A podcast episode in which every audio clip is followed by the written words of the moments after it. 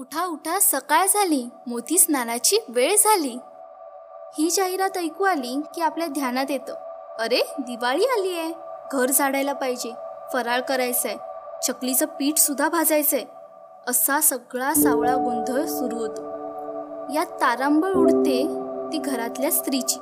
घर साफ करा फराळाची तयारी करा. कपाटात ठेवलेल्या पंत्या काढा. दररोजचा स्वयंपाक. जग इकडचं तिकडे झालं. तरी तिला तो करावाच लागतो. त्यात परत मुलांचे कपडे वस्तूंची खरेदी ह्या सगळ्यांचा भार पण तिच्याच डोक्यावर असतो.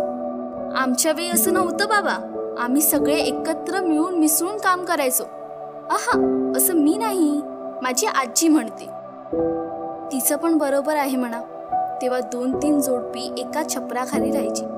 सगळे सण एकत्र साजरे केले जायचे. एकत्र कुटुंब पद्धती हा म्हणजे तेव्हाचा जणू धर्मच होता. आता एकत्र कुटुंब पद्धती फारशी दिसत नाही. आणि दिसलीच तर एकमेकांशी कामाव्यतिरिक्त बोलणं होत नाही. किंवा एकाच घरात दोन चुली. आता फराळ बनवायला चार पाच दिवस लागतात. तेव्हा दोन दिवसात सगळा फराळ व्हायचा अशी आजी सांगते. त्यात तरी काय खोट म्हणा? एकत्र कुटुंब असल्यामुळे घरातल्या सगळ्यांचा हातभार लागायचा. आणि काम सुद्धा पट्टापट व्हायची. आता एकत्र कुटुंब पद्धत असली तरी टी टी एम टी म्हणजेच तुझं तू माझं मी अशातली गत आहे. सण असला तरी भरलेलं घर हे रीत वाटतं. दरवाज्यात कंदील आणि उंबरट्यावर रांगोळी पाहिली की वाटतं अरे दिवाळी आहे.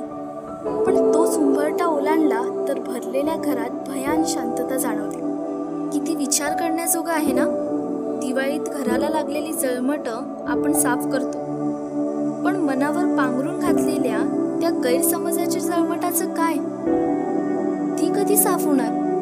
प्रत्येक नातं जुनं होताना नव्याने त्यातला अर्थ समजत जातो. पायाने फक्त अंतर कापता येतं. पण आयुष्याचा प्रवास पार पाडायला गरज असते ती एकत्र कुटुंबाची. चला मनावर असलेल्या गैरसमजाच्या जळमटांना साफ करूया. या दिवाळीत काही खास करूया.